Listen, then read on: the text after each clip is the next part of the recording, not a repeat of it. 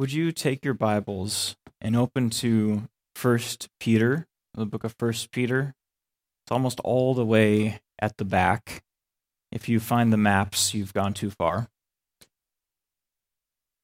Be preaching out of First Peter chapter 1 verses 6 through 9. Read the scriptures with me. In this you rejoice, though now for a little while, if necessary, you have been grieved by various trials, so that the tested genuineness of your faith, more precious than gold that perishes though it is tested by fire, may be found to result in praise and glory and honor at the revelation of Jesus Christ. Though you have not seen him, you love him. Though you do not now see him, you believe in him and rejoice with joy that is inexpressible and filled with glory obtaining the outcome of your faith, the salvation of your souls.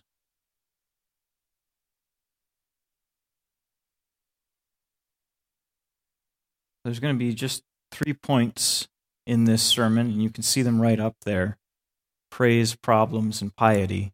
And we'll get to that. But before I really go into it, I just want to head off something at the pass right away. Um, because you know, I said good morning and you said good morning back. And if I were to say something like, well, how are you? I'd probably hear a couple half-hearted, well, good, okay, I'm fine, you know, that sort of a thing. We're we're we're German, Norwegian, sort of Lutheran people, so we we, we really don't speak up. Um, but if we were of a more gregarious sort, there'd probably be a lot of people saying, "Oh, good, fine, great," and uh, it's kind of just a just a way of speaking in a way. You know, you say, "How are you?" Good. It's just the same as if I were, you know, if you wanted to say something was certain. You know, in North Dakota speech, you'd say, "No, yeah, for sure." You know, it's it's it's a way of speaking, but just because we when somebody says, "How are you?" you say, "Good," doesn't mean that there isn't trials and hardships and suffering and problems in life. And I think we can I've I've fallen into this even looking at this text. And I, so I want to I want to guard against this right away. I think we can start to think that oh, when the Bible talks about suffering, when the Bible talks about that sort of a thing, that's really just reserved for the people who are dying for their faith. That's reserved for these Christians that Peter's talking to that are getting fed to lions or or strung up and crucified or lit on fire as torches in Rome. You know, the real difficult things. But I don't want you to think that, and I don't want you to hear that throughout this sermon. And I'll even get to why that's the case, or why that's not the case. Because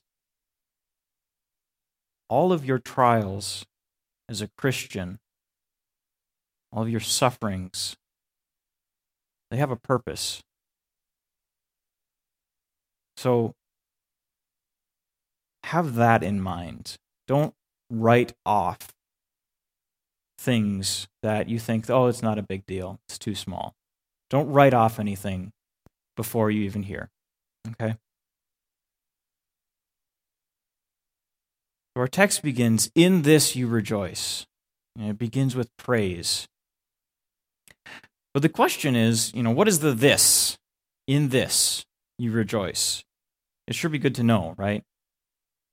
Well, if you'll remember back about a little over two months now, the last sermon I preached here on verses 3 through 5, we saw that Peter was praising God because he worked so great a salvation for those who wait for him. Saw that we have an inheritance in heaven kept for us that is imperishable, undefiled, and unfading. That it's out of our sin's reach to defile. It's out of the world's reach to spoil and it's out of Satan's reach to destroy. And God is guarding us, He's guarding you. By His mighty power, through faith, for a salvation ready to be revealed in the last time. And that is something worth rejoicing over. But there seems to be a wrinkle in this, or a fly in the ointment, or whatever else you want to call it. Because there are problems. The second point. Or as Peter calls them, various trials. Literally, here it's, it's multicolored or variegated trials. These are trials of every type and sort imaginable that cause us grief. Not just the big things. It's a it's it's every color. Every color of the spectrum.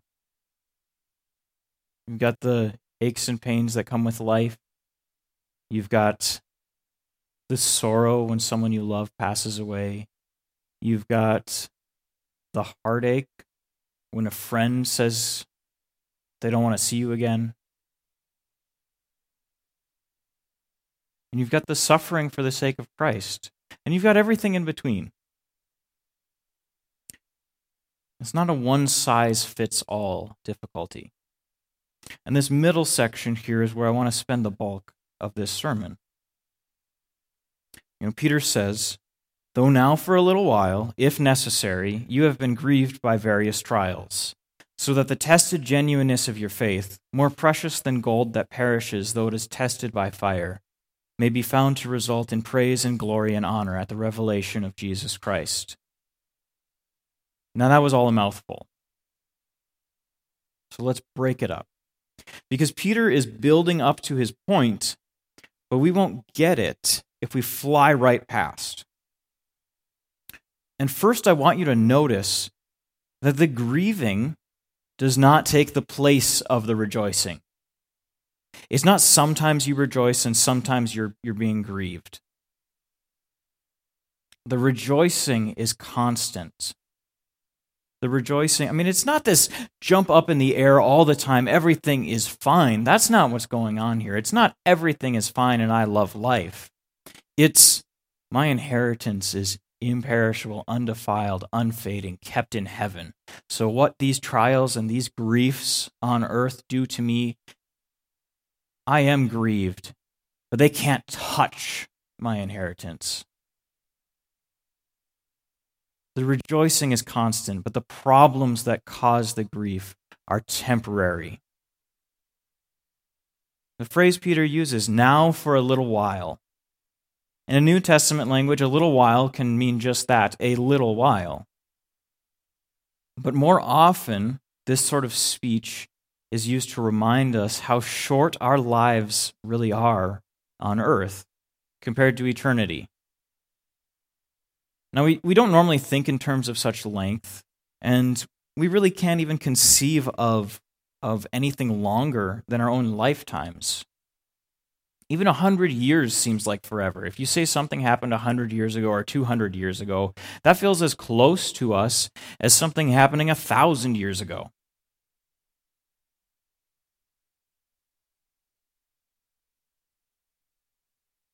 But even though we may be grieved by various trials throughout the entirety of our lives for what feels like forever while we're here, we will not look back 10,000 years in glory with Jesus. We won't look back and say, Don't you think that happened a little too long?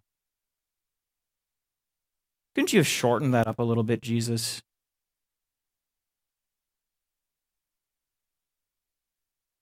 And not only being temporary, these problems also have a purpose. Because Peter says, if necessary, we should be asking, necessary for what? And we see the answer just a few words later. The words so that should tip us off that what comes after is the purpose of what came before. And what he's saying is God gives us these trials to test our faith. But this is not the sort of test that you get graded. It's not a pass fail. It's not getting your driver's license or an A or a B or whatever. Notice how Peter compares this testing of our faith with the testing of gold in fire. In the ancient world, what it meant to test gold and other precious metals in fire was to take it in its kind of raw form with all these impurities in it. I mean, it's gold, it's valuable, but it's impure. There are other base metals in it, there are maybe other things all in there too. And you'd heat it up in a furnace until it was all melted. And just like if you were to pour oil on top of water, the oil will float, so will these impurities float to the top of the gold. And so you could skim it off. And so what you were left with is purer gold than you had before.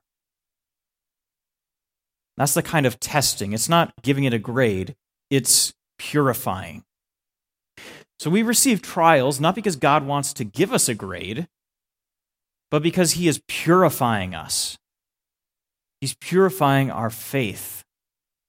So that when Jesus returns from heaven to take account of all the earth, He would find your faith secure.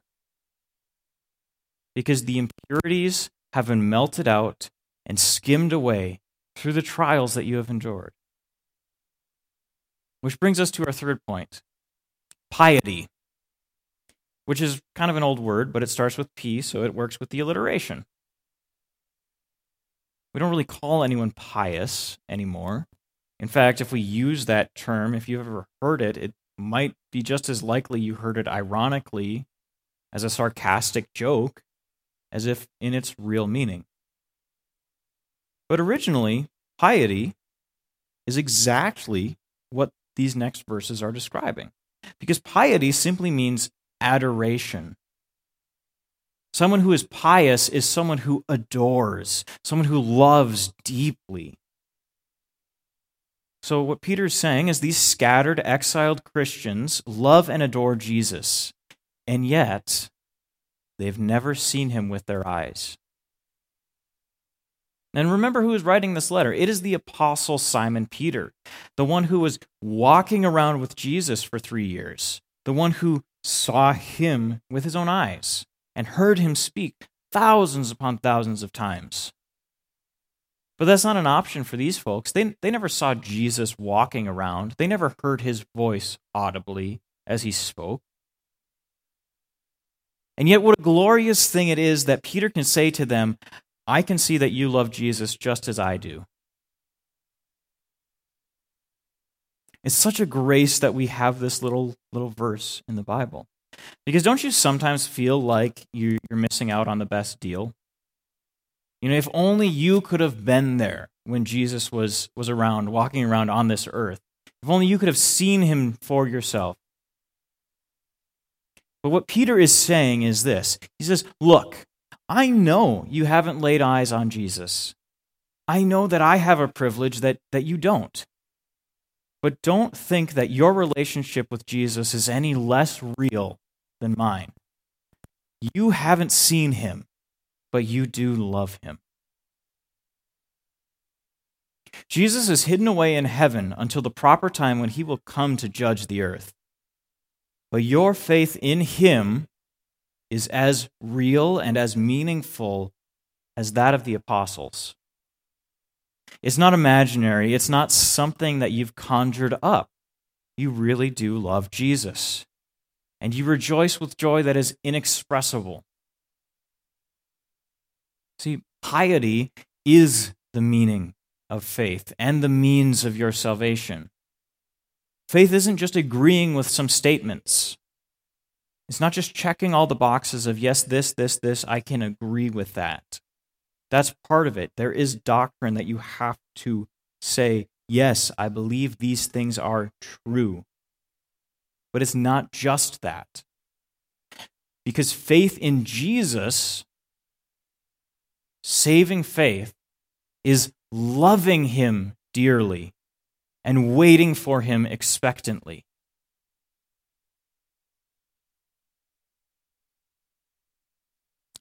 So that leads us to the question that we should be asking of ourselves.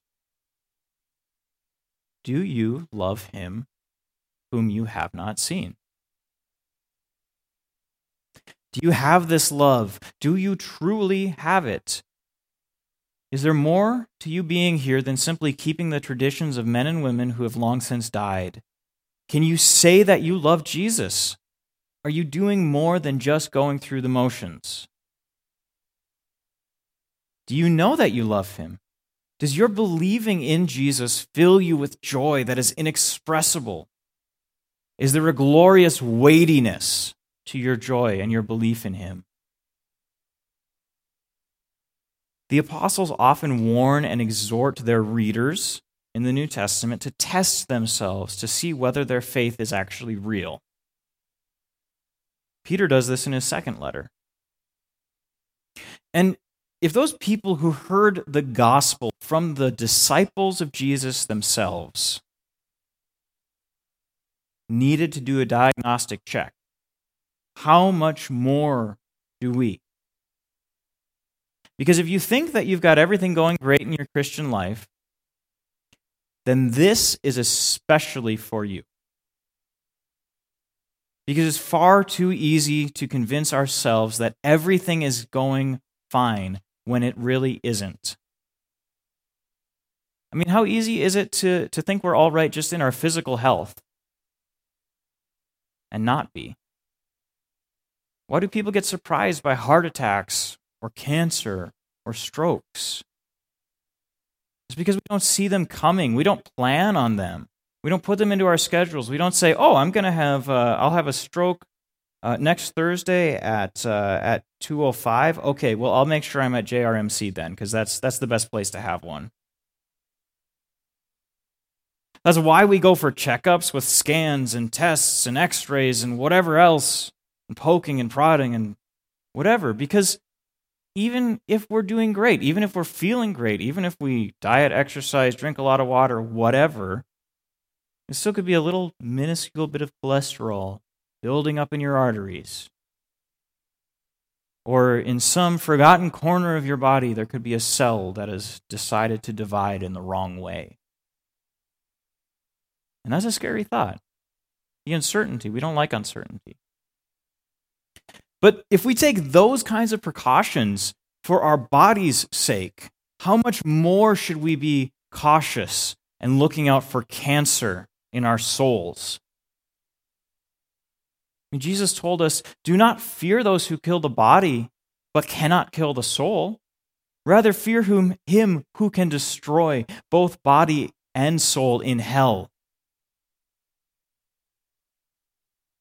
So I'm pleading with you now right now, look at yourself. Do you see Jesus now? Well, obviously not. He's in heaven. Okay, so we meet the first one. You don't see him. Okay, but do you love him as much as you love your children or your parents or your spouse? Do you believe in him in reality? Is he more than just a good thought or concept that helps you get through the day?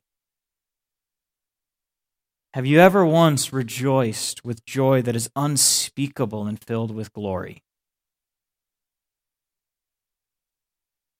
And if you're listening right now and you're thinking, yeah, I'm great, that's fine, everything's good, don't have to worry about it, then I'm making this claim. You are in grave danger. we're told, Paul tells us, let every man take heed if he thinks he stands, lest he fall. And Paul elsewhere says, Not that I have already obtained this or am already perfect, but I press on to make it my own, because Christ Jesus has made me his own. Now, if the Apostle Paul did not think that he had made it to perfect faith, perfect relationship with God, on earth, then there is not a chance that any one of us has.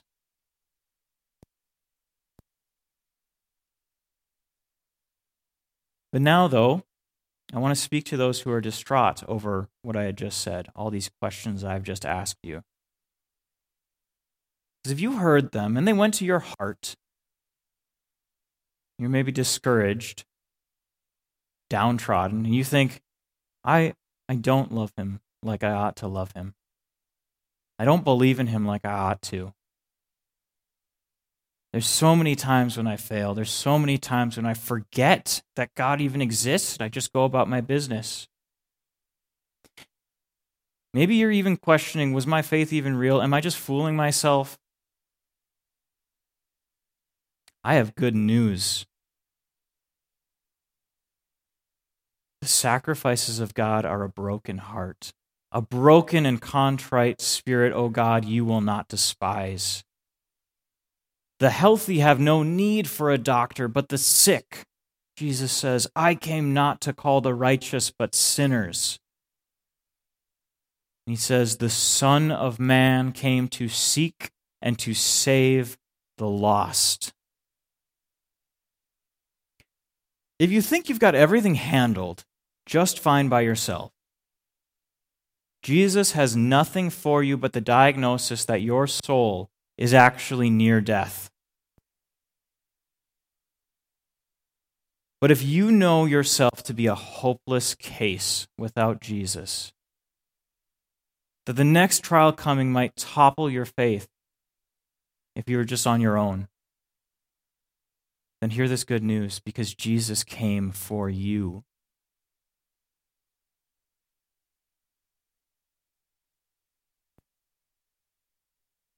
And he says to those who know themselves to be desperately in need of him, he says, My sheep hear my voice, and I know them, and they follow me.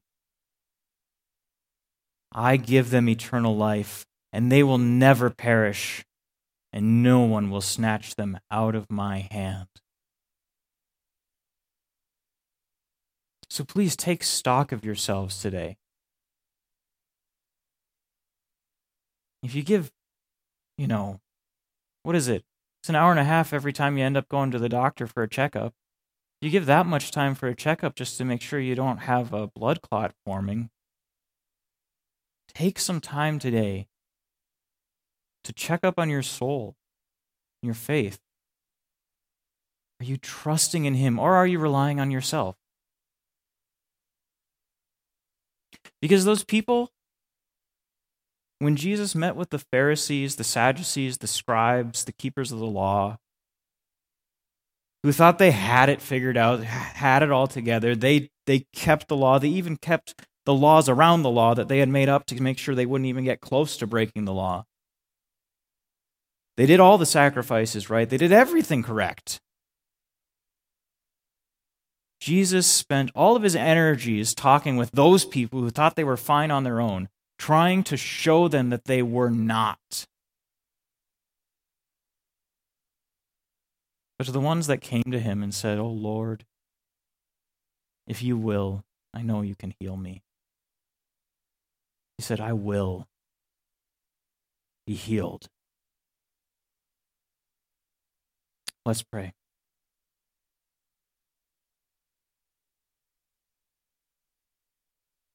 God, we know that at just the right time, while we were still weak, Christ died for the ungodly.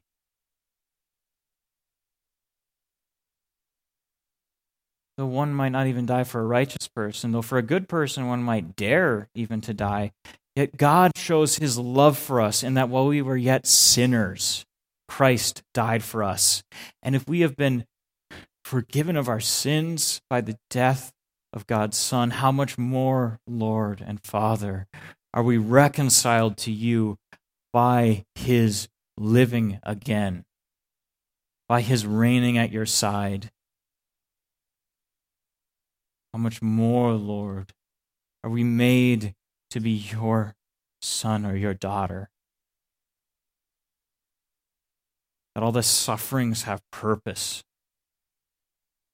to pull us out of ourselves and self reliance and go to Him who bears all things by the word of His power, and who bore the sin of the world and the wrath of God for us. Lord, open us. Pour into us your love by the Holy Spirit who is given to us, that same Spirit which raised Jesus from the dead. For his name's sake, Lord, we pray. Amen.